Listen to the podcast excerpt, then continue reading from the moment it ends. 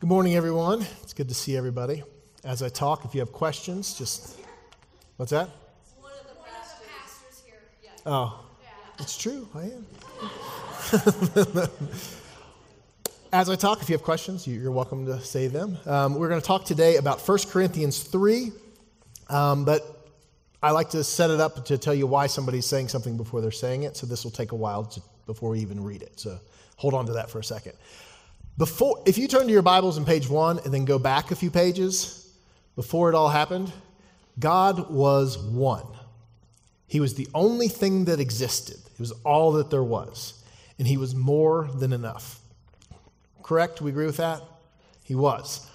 And then something in his heart said, I want to share this with somebody. So he starts creating things, right? And so he creates, um, he, he, like starts creating things in twos. It's like he, the light and the darkness, and then he separates the land from the sea. And then he starts creating creatures, and he'll make two of them. And somehow these two of them can fit together to make one. And so we read right from the very beginning. And, and as always in Scripture, the first time you hear something early on, pay attention to that because it'll tell us something about God's heart and what he desires. So in Genesis 2 24, we'll start from the very beginning. Therefore, a man shall leave his father and his mother and hold fast to his wife, and they shall become one flesh. Okay, right? There's two things, they're becoming one. God seems to like this. Okay? Throughout the scriptures and throughout the Old Testament, we see God gathering his people, trying to make them one again and again. He doesn't like it when they fight with each other and they're, they're divided. So Zechariah 14, 9 is a prophecy of where this is all heading. And he says, The Lord said, The Lord will be king over all the earth. On that day, the Lord will be one, and his name will be. Okay, in John 17, John 17 is a wonderful thing just to if you want to read somewhere in the Bible, just to spend some time in, John 17, these are the last things Jesus is asking the Father for before he goes to the cross, right? And so in John 17, 21, he's asking that they may be just as you, Father, are in me, and I am in you, that they also may be in, in us. Why? So that the world may believe that you have sent me. This oneness is somehow contingent, it, the belief of the world is contingent upon this us being one. In two verses later, in verse 23, he says, I in them and you in me, that they may become perfectly one, so that the world may know that you sent me and loved them, even if as you have loved me. I've never quite seen this before, but this oneness is somehow the world will see the oneness of the body of Christ and will know that God loves them like he loves his son. It's amazing. In Galatians 3, uh, Paul's describing what life is like now that we're in Christ. This is something that no one has ever been able to say before in the world. But he's saying it's different now. And whether you believe it or whether you're living like this is one thing. But the reality that you live in now that Christ has died, has been resurrected, has been ascended, and the Holy Spirit has come, and this new body of believers has come with new life in us, is here. There's neither Jew, Jew nor Greek. These were opposites in their mind. There's neither slave nor free. There's neither male nor female, for you are all in Christ Jesus. This is the reality. And then later on in the, ver- in the, the letter that we're going to be reading today, talking about when all this stuff gets wrapped up. You know, he starts off, God is all there is, and he's more than enough. He wants to include some people in it. So on the last day, when this is all wrapped up in verse 28, 1, uh, 1 Corinthians 15, 28, when all things are subjected to him, that then the Son himself will also be subjected to him who put all things in subjection under him. It's a really fun thing to say. So that God may be all in all. It's all heading back here. So just as in here, he's enough, more than enough. But he wants to create somebody to share, to bring into this with him. So we, through no fault of our own, get to be these people who somehow in the end, where he's all in all again, and we're a part of it somehow. Don't ask me about the metaphysics of it all, but it, we, that's the truth. It, that's the way it happens. So we understand that God's very interested in this oneness, that it starts there, it ends there, right? So Paul is in Ephesus at the time of this letter. He's gone on a big missionary journey with, um, with Barnabas. Now he's on a second missionary journey with Silas. He stopped in Lystra and Derbe, picked up Timothy, we went to Troas, picked up Luke, we went to Macedonia, he planted a church in Galatia, then he planted a church in Thessalonica, went to Berea. Um, they kicked him out of Berea because some people from Thessalonica said, hey, that's a guy's a troublemaker. He goes to Athens and hangs out and waits for his buddies to come who are helping the Bereans. And they all meet up together, and then they go to Corinth. So I'm going to try this again the last. Yeah, okay. Is everything all right, Shane? Last service, I turned this on and it stopped recording for some reason. It, makes no sense, but we're, this, we're, we're good now. All right, Corinth is right here. See that?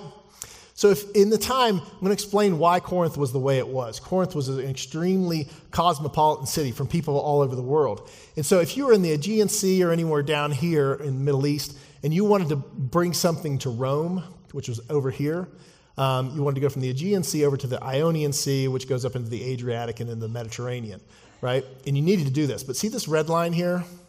It's super treacherous waters, particularly lots of t- times of the year. And you didn't want to do it. There was a saying at the time that said, if you've done that twice, don't do it again because you've already tempted fate too many times.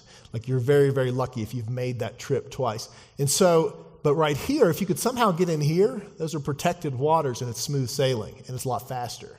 The only problem is there's an isthmus there and it's four miles across. Okay? So, what would happen is if you had a boat, most likely you're going to figure this out. And um, the, the people in Corinth um, had this great business idea hey, let's make an above ground Panama Canal, basically.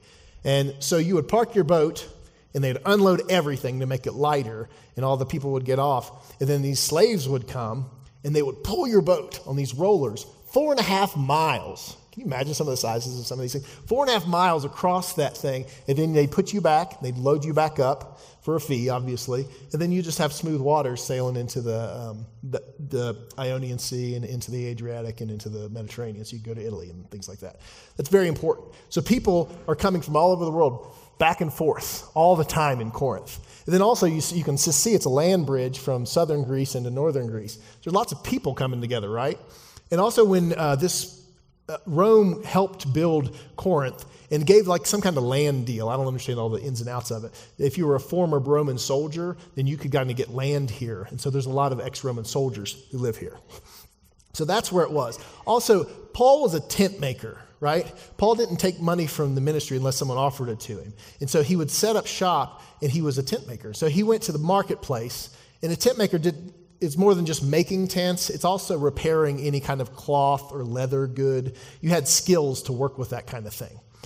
Corinth also was the host of a thing called the Isthmian Games. It's like the Olympics, it's like the second Olympics. Every two years, they would come and they'd compete in all these uh, sporting events. And again, it's another reason why people would come from all over the world there. And if you're a tent maker, that's a really good thing because people are coming all the time and they have to sleep in tents. They need a tents for the events. They got to repair things for all the shops and the vendors.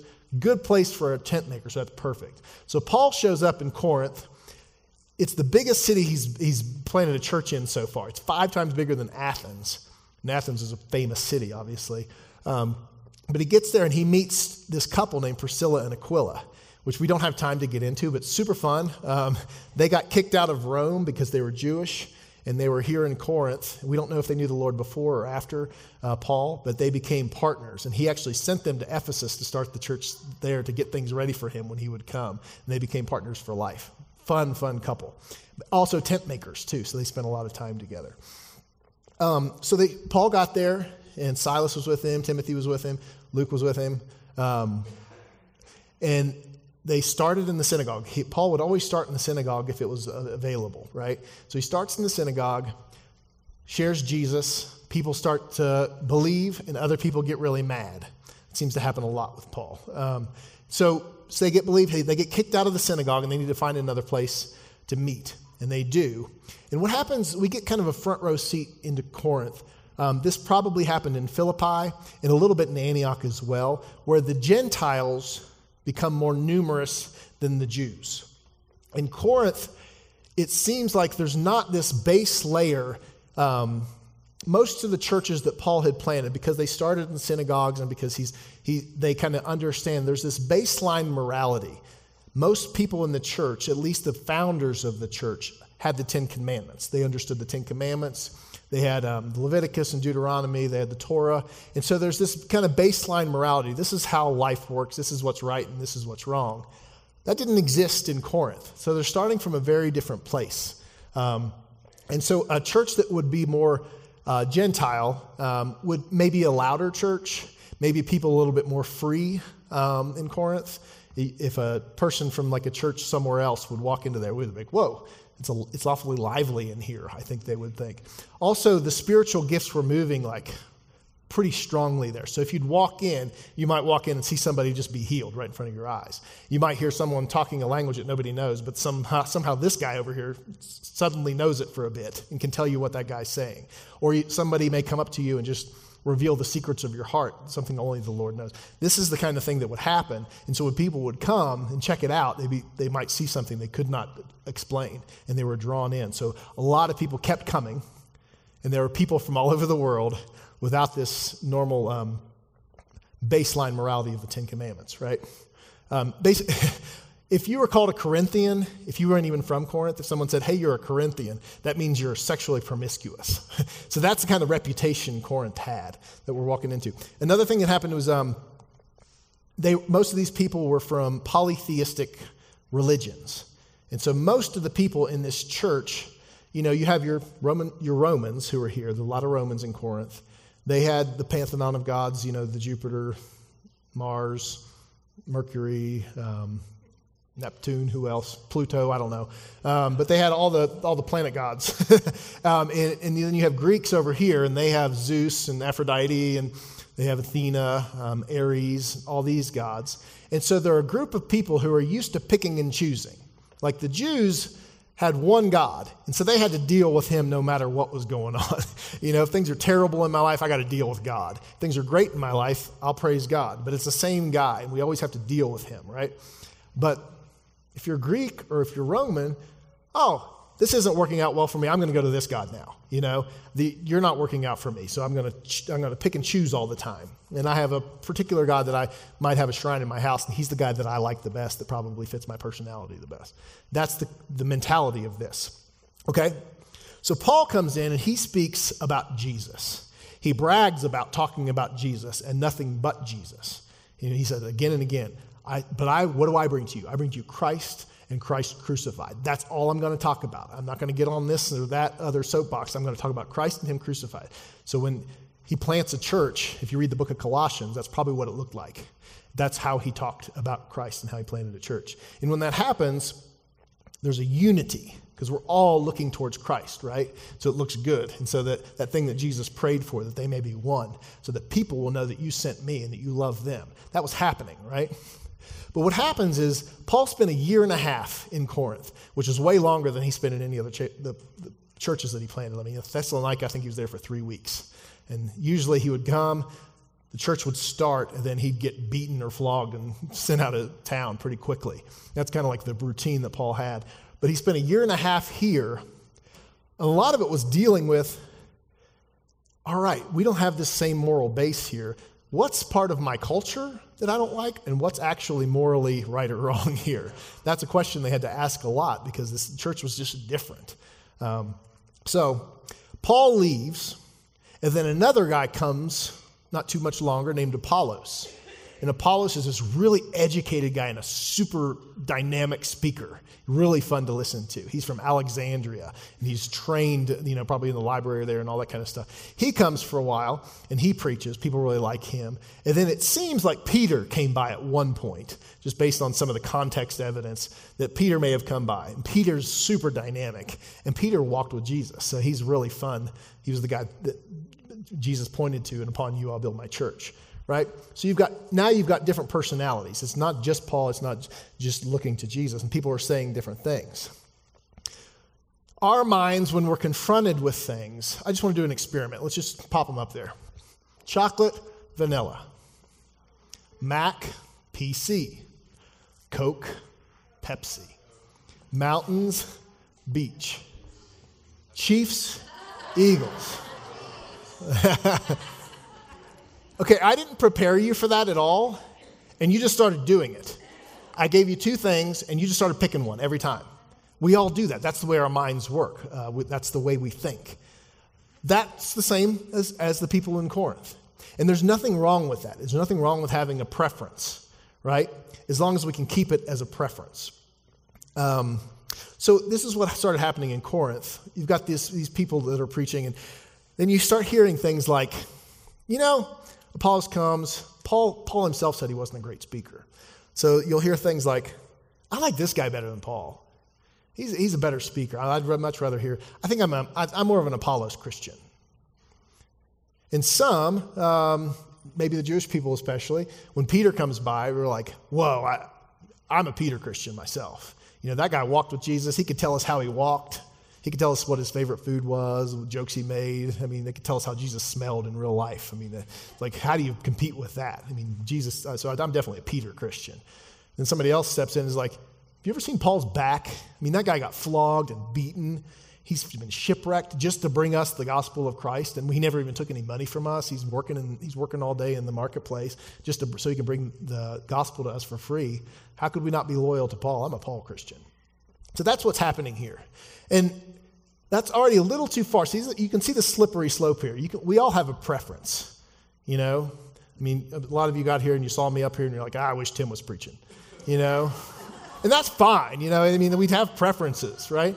But um, it's, it also becomes a slippery slope because the next thing we do, and this is our, our media and culture is pushing us more to do this, is so I feel better about the choice in my preference, I'm going to start attacking the other one, right? That makes me feel better about I'm really right about my thing. So you'll start it's it shifts from I prefer this to and I'm going to tell you things that are all true. Paul's a boring speaker. I mean literally you can look this up in your Bible. He literally bored a child to death one time. he was preaching, a guy fell asleep and fell out of a window and died. That's true. You can look that up. So I don't like Paul. You know, in my preference for a great speaker, Apollos, I'm going to start saying I don't like Paul. And the people that like Paul must not know as much as I do, right? Or, this is true again, you know, Apollos, when he came here and started talking, he didn't even know Jesus had come yet. He didn't even know, he wasn't even a real Christian. He didn't even know the Holy Spirit was available to us. Aquila and Priscilla had to teach him that. So, I mean, I've had the Holy Spirit longer than Apollos has. I've known Jesus longer than Apollos has. I'm not going to follow that guy. Right? See how that's shifting? That's true as well. When he came and started talking, he didn't even know that Jesus had come, but he knew a lot of stuff about the Old Testament. Um, another true story Peter, I'm not following Peter. In Antioch, Peter wouldn't even eat with the Gentiles, us. That guy's super racist, right? That's a true story. Paul, um, Paul had to rebuke him in Antioch and say, What are you doing? Um, and so it goes from a preference to I'm this kind of Christian, following this kind of person, to, and you guys are all idiots. and these guys aren't good. In, in, keep in mind, they're all trying to do the same thing, but that's what we do in our minds.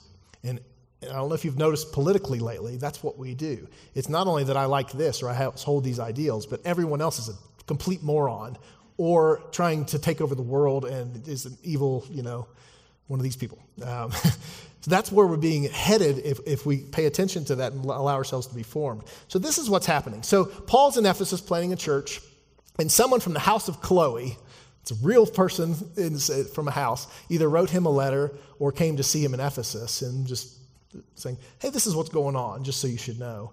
And Paul's like, oh, no. And he gets out his pen and starts writing this letter. And we're going to start in, in 1 Corinthians 3, but just so you know, in 1 Corinthians 1 and 2, he starts off talking about this, and then he, you, he, you see him try to move on to something else. Then he comes back and talks about this again. And he's moving on, to talking about something, and he comes back to this. And this is the third time he starts talking about this thing. So you can tell he, it's bothering him. And he needs to keep reiterating this is not, this is a very slippery slope. And if God wants oneness, this, is, this will take us away from that very quickly. So I'm going to read the, the message version of 1 Corinthians 3 1 through 9 because I think Eugene Peterson, the translator here, kind of gets the attitude and so I'll read it with his attitude, I think. But for right now, friends, I'm completely frustrated by your unspiritual dealings with each other and with God. You're acting like infants, you're acting like babies in relation to Christ, capable of nothing more than, nursing at the breast. Well, then I'll nurse you, since that seems to be all you're capable of. As long as you grab for what makes you feel good or makes you look important, are you really much different than a babe at the breast, content only when everything's going your way? When one of you says, I'm on Paul's side, or another says, I'm for Apollos, aren't you being totally infantile? Who do you think Paul is anyway? That's Paul who's writing this, by the way. Who do you think Paul is anyway? Or Apollos for that matter? Servants, both of us. Servants who waited on you as you gradually learned to entrust your lives to our mutual master. Right? We're on the same team. We're all kind of the same. There's only one master here. We each carried out our servants' assignments. I planted the seed, Apollos watered the plants, but God made you grow. We couldn't do that. We have no power to do that. All we can do is water and, and plant. It's not the one who plants or the one who waters who is at the center of this process, but God who makes things grow. I love this next line. Planting and watering are menial servant jobs at minimum wages. Just to, just to give you guys an idea of who you guys are choosing, you're saying, I'm this kind of Christian or I'm that kind of Christian. These are minimum wage jobs. This is not anything, and that's why it's so appalling to Paul. It's like, what? Are you serious? um, so, what makes them worth doing is the God we're serving. So, Paul doesn't beat around the bush at all there, right? You know, and he says something right from the beginning you guys are just babies in Christ. Um, it's almost like I thought you guys might have been further along, but and it's not great to judge someone's where they are spiritually. I mean, there are consistent like stages of faith that people go through. It's not great to try to figure out where people are, but Paul says something right here is like just the fact that I heard that you're saying I'm for Paul or I'm from Apollos, that tells me all I need to know about where you are. Um, and it means you're not getting it. There's this huge God that's inviting us into oneness with Him. And you're saying, I like Paul, I like Apollos. You obviously don't understand what's going on here if that's the, what you're doing. So again, Paul comes in, he preaches Jesus. They're, they're unified. He preaches nothing but Jesus. And then this thing starts happening, this oneness begins to happen where a Jew will sit down and eat with a Gentile. Like they had the, the Lord's Supper when they would meet. And to them, it was an actual whole dinner. Um, they, it was a whole meal that they would eat together. But a Jew would sit down with the Gentile and they'd eat together. A Jew would not drink out of a cup that a Gentile had touched. And now they're eating together. And then you have slaves worshiping in the same room as a master. That would never happen outside of this outside of the church. Men learning right alongside women who are learning. Very new. It didn't happen. Rich and poor sharing meals together. Roman soldiers singing songs with the people that they'd oppressed for years, for their whole career. You know, former prostitutes and former rabbis sharing like a kiss of peace. And then another thing that would happen with the church is they'd laugh and they'd smile. Uh, I've read a bit, little bit about the history during this time, and people didn't usually walk around smiling. And it, would, it was rare to hear a bunch of people laughing very often or singing. And these are all things Christians did. And it, that's what drew a lot of people to the church. Is like, why are these people all walking around smiling? What are they so happy about? You know, because their life is just like mine. Um, and Christ, uh, Jesus said, you know, they will know that you are my disciples by how you love each other. And that was happening here. But when they start dividing, it starts changing something. So if that's the criteria, ask the question, how are we doing with this? Um, and this is kind of an encouraging talk to give because I think Platt Park, you know, not to be boastful, but I think we're pretty good about not doing this whole I'm this type of Christian. I only come when Tim's preaching. I only want to hear from Susie, or I'm like a, a, a Rabbi Noah Christian, or an Ali or Stephen Christian. You know, we, it doesn't happen a whole lot, that celebrity culture. Um, thanks the Lord, He's been kind to us and keeping us away from that kind of thing. But also, on the other hand, um, Susie talked last week about guarding our hearts. And this is something that it, it's helpful for us to guard our hearts against because of where we're at in our media culture and everyone wanting you to hate everyone else, right? And so we can easily get sucked into this like 24 hour news cycle when you, you ever, all you hear about is how dumb everybody else is, right? Um, and like Susie says, we're all being spiritually formed by something. Um, so, how do we guard our hearts? Um, this is the practical part. So if you're a note taker, this is the kind where you, where you would take notes maybe. I'm going to give you seven um, helpful hints on how to maybe guard our hearts in this way. So, one, we keep in mind that we're all sinners. We're all in the same boat, and we need forgiveness from the same person. And it's not some celebrity pastor, it's not some author that we love, it's from Jesus. We all stand in the same place before him in need of forgiveness, right? Can we just all agree on that? That puts us in a place where it's kind of hard to judge everybody else, right? Or pick a team. Two, when these thoughts of superiority or separation, thinking I'm different than that other believer over there, something's inherently different about me, just repent. God, I'm so sorry. I, have, I had a judgmental, uh, a ju- judgment is entering my heart because I don't like the way they're behaving or what they're believing or what they're saying. Again, we're in the same boat. Father, I repent. Please forgive me. And I maybe pray for that person or group. Two, we keep our eyes upon Jesus Paul only preached Jesus, and that brings unity. And also to be able to receive him from anywhere. I was a part of a group for a while, um, for about a year, and I started to notice after a while, I mean, they had a lot of really great things about them, and they had a, a neat way of looking at Jesus. But I started to notice the only people they could ever receive Jesus from was the people in their own movement, right? And if someone outside would say something, they'd be like, eh, you know, that was a red flag for me to think, I have that tendency inside myself, so I got to get out of this, or I'm going to become more and more and more like that, right? So we keep our eyes upon Jesus and receive him where we can. Four, can we also agree that we're all wrong about a whole bunch of stuff, and so is everybody else? Again, you pick out the person probably that has uh, the man or woman that has the most sound theology that is wrong about the least amount of stuff.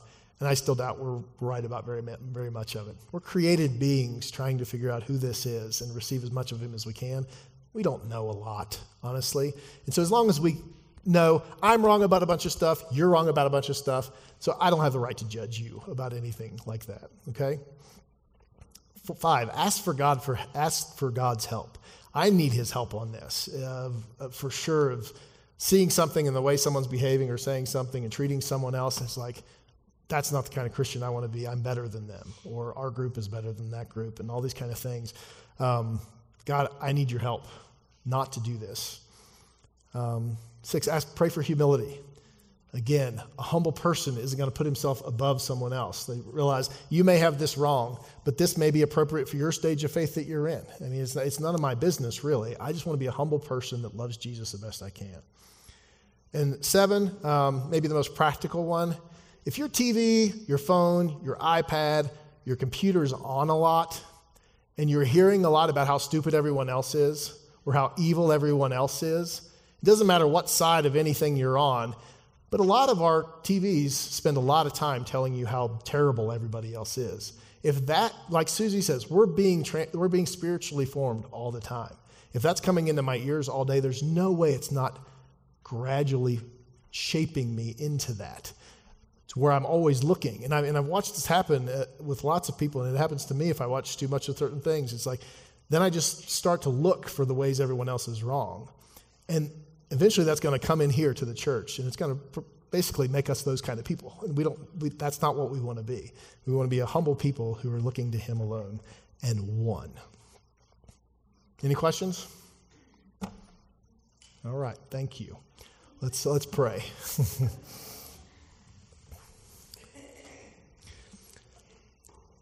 Father, here in this building, there's neither Jew nor Greek, slave or free, male or female.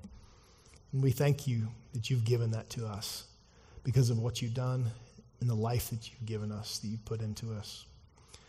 But I'm thankful for the grace that have kept us a little bit out of this.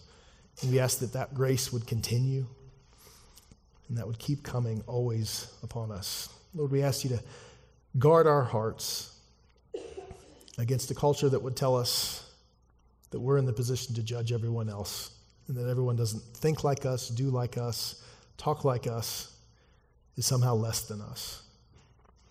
Lord, we know that's not your heart.